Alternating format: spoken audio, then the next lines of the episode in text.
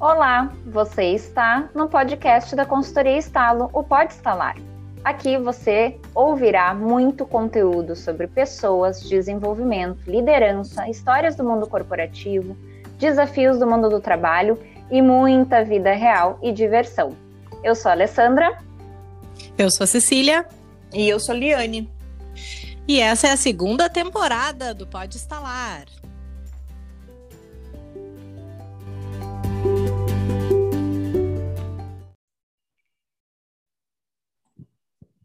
Olá! Oi! Mais um podcast do Pode Estalar. Um episódio novo por aqui. Hoje falaremos do que? Do que nos inspiramos? Nos inspiramos para falar hoje com vocês por aqui. Aonde? Onde que a gente se inspirou? Quem vai contar? Eu, no caso, me esperei contigo, Alessandra, porque esse tema, ele estava assim, à minha volta, mas um dia tu falou, ai, a gente poderia fazer um vínculo sobre isso com aquilo, e eu pensei, gente, eu jamais pensaria nisso, mas tudo bem. Fomos hum. para as Olimpíadas e vocês nem sabem que a gente esteve em Tóquio. a gente logo vai mostrar um vlog da gente na Vila Olímpica, gente. Meu sonho é ir para o Japão. Imagina. Deve ser fantástico, né? Não, é legal ir para o Japão e segundo, legal ver Olimpíadas, onde ela quer que ela esteja, né? Eu adoro é. esportes, adoro essas coisas. É, a Alessandra superação individual. Eu não, sou... eu não tenho tanto esse vínculo essa última semana das Olimpíadas que vai que está começando, porque nós estamos gravando nessa semana das últimas Olimpíadas, mesmo que você esteja ouvindo depois. Porém, eu sempre Tecla fico pensando na um, que eu sempre fico pensando qual esporte que eu escolheria, né? Se eu fosse, sei lá, se eu fosse uma atleta bah, de performance. Que pergunta, Alessandra. E eu sempre fico pensando, ai, mas assim, ó, eu vejo, tipo assim, aquelas mulheres, dardo. Ai, eu já sei o meu. de peso. Eu também Aí já eu, sei o meu. Ai, gente, mas eu não ia ficar sozinha, me superando sozinha, eu quero compartilhar com alguém, celebrar com alguém. Daí eu com certeza escolho sempre uh, esportes de, com time, né? Daí é handball, uhum. vôlei, coisas assim que eu sempre me animo muito mais. Vôlei de praia, adoro. Quais vocês escolheriam? Hum? Hum? Vai, Cecília. Vou deixar ele aqui. O meu é meio óbvio, né, Eliane, com o meu tamanho. Como assim? Tipo assim, a pessoa tem 1,53m. O que, que eu vou é, fazer? Com certeza, de... salto em altura não seria. Né? Não vai ser. Não vai nem... ser não. vôlei, nem basquete, nem handball. Não. Não. Com esse meu tamanho não vai rolar, entendeu? Não, Os braços pior. não alcançam. Eu, eu ia para ginástica, eu ia fazer aquelas danças com fita, sabe? Ah, Aquela ginástica lindo, artística. Artística, é verdade. Daiane Ai, dos Santos. Daiane dos Santos. Isso aí, isso aí. Muito bem, Cecília, muito bom. Eu acho que iria fazer aquele negócio de passar o bastão, correr e passar o bastão, uhum. que tu tem uma uhum. equipe, passa o bastão. Aquilo é Corrida é com revezamento. Muito Olha, bom. a Alessandra sabe tudo, gente. Vocês não estão entendendo. Não, aquele negócio de pular os obstáculos correndo, eu não, não ia. Não, tá doida? Tá gente, não, é... aquele não, mas o do revezamento de passar o bastão pro colega eu faria. Uhum. É bem legal. E aquelas isso. outras coisas de triatlon, não sei o que, aquilo lá não é pra gente uhum. normal, é pra gente. Não, não. não. É gente, é, mas é incrível, né? Como a gente, como ser humano, né, consegue assim com, com um treinamento, com foco, disciplina, incentivo, né? Com um, um, líder, um treinador contigo ali do teu lado, incentivando, mostrando o caminho, como as coisas fluem, né? Mas não é por acaso que estamos falando de Olimpíadas, porque tivemos uma polêmica nessas Olimpíadas que, na verdade, sempre as Olimpíadas foram uh, palco de manifestações. Né? Tanto é que, uhum. que veio muito a questão de não se separa esporte com política, com economia, né? Porque tudo é. isso envolve os incentivos, a educação, né? Tudo que a gente oferece para as pessoas terem esse espaço, né? E essa essa superação individual, coletiva, enfim, né? O esporte nos ensina muito. E nessas Olimpíadas, além de algumas outras manifestações uh, uh, de questão de gênero, LGBT, a questão de raça, né? Tudo isso envolvendo aí as Olimpíadas é, veio os biquínis das meninas, biquíni né? das mulheres. É, que não dá uhum. nem para fazer Até é um religião, de alguma forma, veio, porque é. tem várias corredoras muçulmanas que precisam estar tá toda tapada, daí é, um, é assim, uma, um, uma, uma disparidade, não, como é que eu digo assim, um vão cultural e religioso, uhum. político, assim, que tu olha uma mulher de um lado, né, tipo, só com um top um biquíni para correr, e a outra toda tapada do, do, da canela até o, o ouvido, por, é. por uma questão, né, religiosa, enfim, né, mas uh, o tema também dessas Olimpíadas uh, vem trazendo algo muito em voga, que a pandemia também trouxe muito à tona, de uma temática que sempre foi importante falar, mas, de novo, foi o espaço que se teve para a gente trazer isso à flor da pele, que é a questão da saúde mental. Uh, e do quanto a gente precisa falar sobre isso, promover isso, e por que, que o mundo do trabalho, as nossas lideranças, as organizações precisam também estar tá falando sobre isso, né? Então, quem, quem que veio à tona com isso? Não é vários atletas, mas... A minha amiga, porque se eu vou ser atleta é, de casa, é ela é verdade. Ela é íntima amiga, da Cecília, olha Simone Biles. Vocês sabem que desde a última Olimpíadas eu, eu já seguia ela, porque eu achei ela fantástica na, na última uhum. Olimpíada, né? Então ela me chamou muita atenção, me lembro muito, assim, de dizer, meu Deus, essa guria é fantástica. Uhum. E, e, eu fiquei muito surpresa com a decisão, né, que veio à tona, então, durante as competições dela abrir mão, né, de competir, uh, justificando precisar cuidar da saúde mental, né, então usar e realmente essa fala e trazer essa importância para algo que um atleta, e se a gente for pensar, né, é o, é o auge da carreira do, do atleta uhum. chegar na Olimpíada e poder fazer, uhum. uh, dar esse show que é a competição final ali, né? Então ela abriu mão, e isso teve um peso para muitas pessoas, bateu de um jeito em cada um, assim, né? Uhum. E, e, eu acho que a gente que fala de comportamento não podia passar sem falar disso, né? Da importância dessa, eu acho que é um, é um ponto de quebrar muitas barreiras, né, de, de uhum. conversar sobre saúde mental e os desafios da nossa vida, assim, olhando para o todo, né. Uhum. E daí, no final, no meio de tudo isso, né, porque o assunto foi bem relevante, a Forbes, então, lança esse mês, né, uma revista trazendo as quatro lições de liderança que a gente aprende dentro dessa, dessa característica e desse desafio que ela está vivendo, né? Eu acho que cabe muito para o tema e quando a gente leu faz muito sentido a gente falar aqui sobre isso. Vamos passar por cada uma delas? O que, que vocês acham? Vamos lá, claro. Primeiro, até mesmo seus melhores funcionários vão oscilar.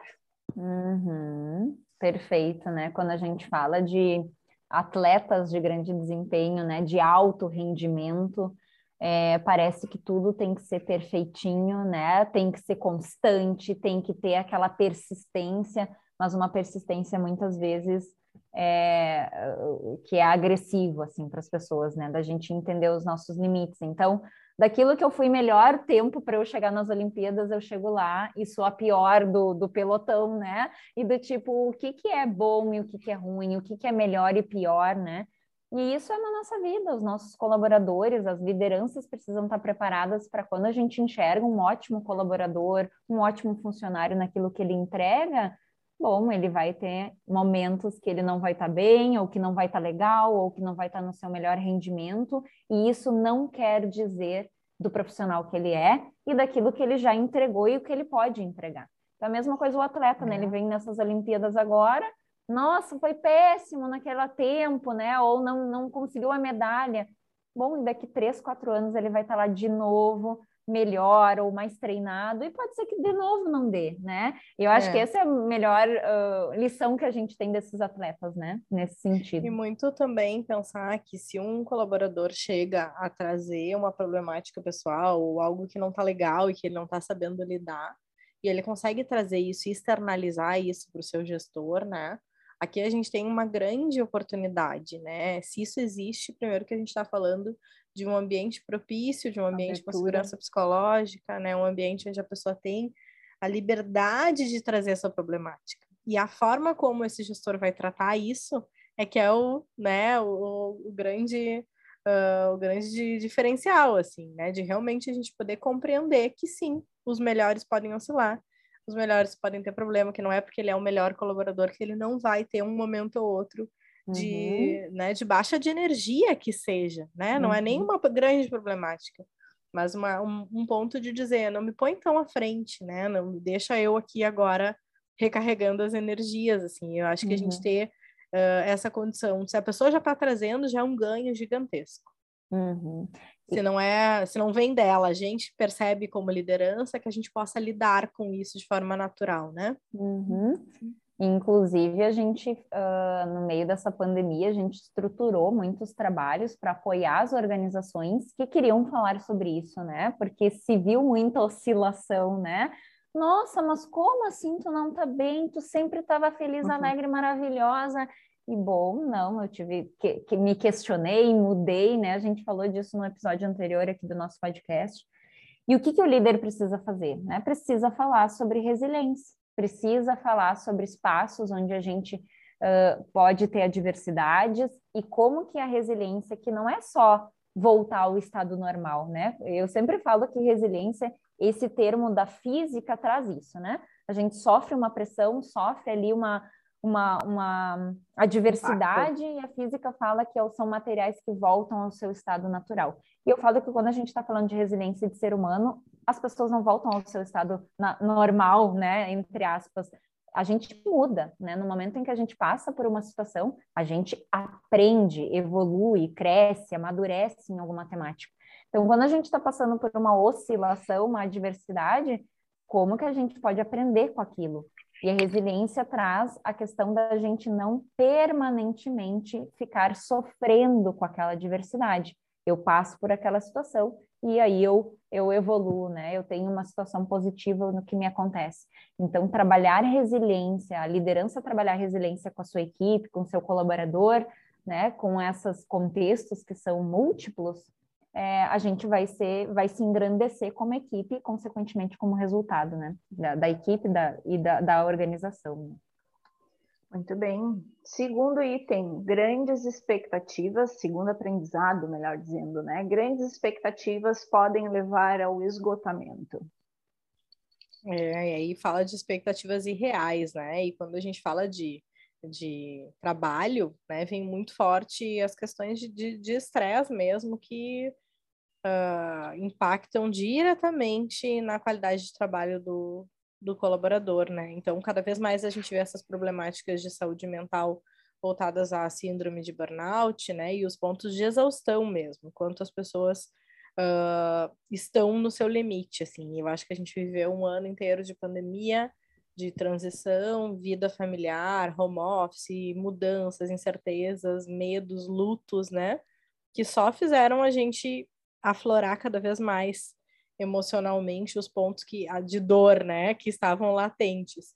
E aí, se a gente falar em, em grandes expectativas no sentido de pressão. Claro, traduzir para qual idioma? Alemão. Olha. Inglês. Tudo bem? Ah, sim, claro.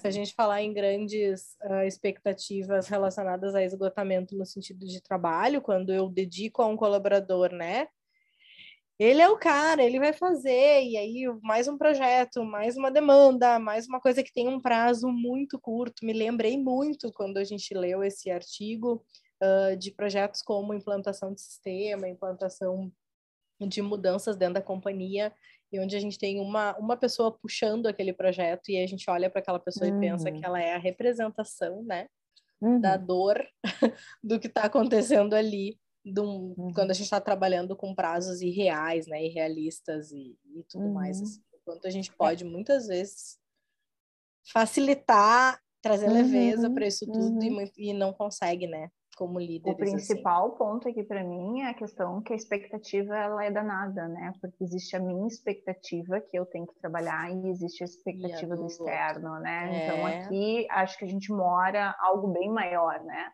Porque uma coisa é ainda ter consciência que eu estou me cobrando demais e me trazer para um estado onde eu consigo entender o que, que eu posso entregar. Outra coisa é alguém externo estar trazendo essa expectativa e muitas vezes eu não consegui fazer esse movimento. Então, acho que aqui mora um recado bem mais amplo, que é realmente como é que eu lido com as minhas expectativas e como é que eu lido com as expectativas do externo também, né? É, e por isso que um líder, né, presente, eficaz, autêntico, ele consegue trazer primeiro, o alinhamento dessas expectativas, né? Por isso que a gente tem que estar conectado com as pessoas com quem a gente trabalha, para não ser irreal ou não causar esse esgotamento por talvez uma sensação de incapacidade de atender essas demandas, né? E, inclusive, alocar pessoas em desafios com habilidades que ela dê conta também, né? É. Se a gente colocar as pessoas que não é. têm aquela habilidade, aquela competência, aquele conhecimento, a gente só vai estar sobrecarregando aquela pessoa. E às vezes os líderes têm essa um erro, Sim, né? pensa assim, ah, eu adoraria ter esse desafio. E aí vai lá e diz, fulano vai ser maravilhoso. Exato. A pessoa não... Não é, é... Ou do tipo assim, ó, preciso de desenvolver a Liane em comunicação. Então, eu vou botar ela para fazer uma palestra, porque é aí que ela vai. Meu Deus, olha o estresse da pessoa. Ela não está confortável, não está legal. Tu não precisa desenvolver as pessoas nesse sentido, né? E na matéria, inclusive, eu recorri a, a algo que a gente fala muito aqui na Estalo, que ele fala de como o líder deve fazer para enfrentar né, essa, esse aprendizado de grandes expectativas ao esgotamento. Ele fala sobre demonstrar gratidão. E a gente fala sobre isso quando a gente comenta de, das principais estratégias de um líder positivo. Né? E uma das estratégias é trazer um, uh, uh, exercitar um clima positivo. E para a gente ter um clima positivo, a gente precisa também uh, ter um ambiente propício para emoções positivas acontecer. Emoções positivas, uma delas é a gratidão. Então, a gente fala disso no nosso, nosso trabalho aqui, me remeteu muito isso, assim, né? Desse líder, ele poder dar conta uh, dessa, desse agradecimento, desse reconhecimento compatível com aquilo que as pessoas podem entregar, né? E isso a gente consegue também ampliar bem-estar e as pessoas se sentirem melhores onde elas estão e que elas entregam, né? Para não chegar nesse esgotamento. Esse podcast vai ser grande. Terceira expectativa, ou melhor, expectativa, coisa nenhuma. Terceiro aprendizado, Liane. é preciso coragem para falar quando as coisas não estão certas. E aí voltamos à segurança psicológica, Eita. né, Eliane? Uhum. Que é um termo aí que a gente usa muito, você já e o medo, né? por aqui. O e medo. o medo, né? E o medo de, de, de fracassar, né? Então, de forma global, se expor, mostrar que não sabe, mostrar que, né, que não tá legal, que tem coisas que precisam ser revistas, assim, quando as coisas não estão certas, né? Quanto é difícil isso no ambiente de trabalho, né? Não é uma coisa simples. Às vezes na família as pessoas já não conseguem ter a habilidade de dizer para o outro num casamento, numa relação, numa amizade, dizer que não tá legal, né? Imagina isso de uma forma clara dentro uhum. de uma equipe, né? Dentro de um grupo de pessoas. É porque a pessoa não sabe se vai ser punida, se não vai ser punida, como é que vai ser vista, né? De novo, daí tem toda uma questão de no caso dela, né, de julgamento envolvida. Isso, né? é. Então, assim, qual é a imagem que ela transparece no momento que ela se posiciona? Ela foi muito feliz dentro das considerações dela. Eu escutei coisas muito positivas, assim. Sim, sim. Mas ainda e ela, assim, e ela agradeceu muito de fazer, né? né? Ela agradeceu uhum, muito. risco antes de fazer. Tem uma frase que eu ando me conectando bastante, que é a história do medo, que o medo precisa de limite, né? Que a gente precisa dar limite para tudo na vida e para o medo também, né? E para mim isso faz muito sentido, assim. A gente entender até quando a gente vai permitir que o medo tome conta, que ele determine as nossas ações. Então, eu acho que esse é o ponto mesmo, né? É, é, é conseguir recorrer a isso e entender qual é esse movimento, né? Uhum. Muito bem. E, o e último, último quarta aprendizado. expectativa não, é a quarta aprendizado. É Ótimo desempenho requer saúde mental, para a gente fechar. Uhum, é. Perfeito. Saúde mental no local de trabalho, né? O que a gente vem falando muito aqui na Estalo, e é a gente trabalhar engajamento, né? O quanto as pessoas se sentem uh, orgulhosas, dedicadas, se sentem pertencentes àquela equipe, àquela organização, com aquele sentido que ela dá para o seu trabalho, né? E isso faz com que a gente seja muito mais produtivo, né? Que a gente queira estar naquele lugar, que a gente sinta realizado. E para a gente sentir todas essas coisas, a gente tem que estar bem com a gente mesmo, né? Saúde mental, promover saúde mental uh, dentro do local de trabalho é uma das formas uh, mais seguras que a gente tem de prática para a gente é, poder é, realmente se sentir bem e entregar o que a gente precisa entregar no nosso dia a dia, no nosso trabalho, né? Então, é a chave. É, isso, para mim, é, como é que é um ponto chave assim dentro do processo de é, da gente enfrentar as, as, nossas vulnerabilidades, enfrentar os receios, enfrentar o incerto, é a gente estar tá bem com a gente mesmo, né? E isso vai carregar. Para mim, esse é o ponto principal. Quando eu li, me remete muito a uma questão de estar feliz.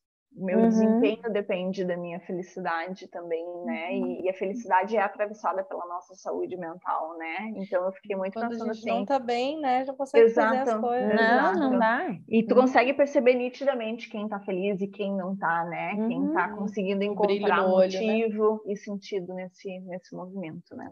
É, inclusive a Simone Biles fala de que ela se deu conta que ela não estava bem em termos de saúde mental quando ela pulou, quando ela fez um salto, e o corpo não correspondeu ao que ela estava pensando. Ao comando. E aí ela se perdeu no movimento. E daí por isso uhum. que ela trouxe, eu não vou competir nas outras aparelhos, porque eu não tô vendo meu corpo associado com o que eu tô pensando, o que eu tô sentindo. E olha que isso... legal essa autoconsciência, né? Muito, é isso, é um nível só. de evolução, assim, anos luz, né? Nesse, uhum. Nessa idade dessa menina ter essa condição de dizer, é, eu preciso parar, eu não vou fazer, e eu uhum. preciso dizer o não, né, Eliane, que a Eliane fala uhum. tanto também, uh, o quanto isso traz à tona, né, que, que a gente precisa falar a respeito, né, precisa deixar, uhum. se perceber, né, porque é bem isso, o nosso corpo diz o que está acontecendo, não precisa ser Com ginasta, certeza. né, para ele, ele dizer que tem alguma coisa errada aí, né, eu já paralisei a coluna, posso dizer para vocês, porque Exato. endureceu. Então, assim, não é, a gente, o corpo vem, né, para deixar claro aquilo que a gente não consegue enxergar. Então, que a gente possa realmente aprender, acho que com esses quatro uh, uhum. pontos que essa matéria traz, pensar no nosso uhum. papel como lideranças, pensar na responsabilidade que a gente tem com as pessoas, os RHs entenderem também Uhum. as ações possíveis, né, para apoiar esses líderes na gestão das pessoas. Acho uhum. que tem uhum. muita coisa boa nesses aprendizados aqui da, desse texto tão, tão especial aí que a gente separou para esse podcast. Isso aí. Muito bom, gente. Beijos. Um beijo. Até o próximo episódio. Tchau. Tchau.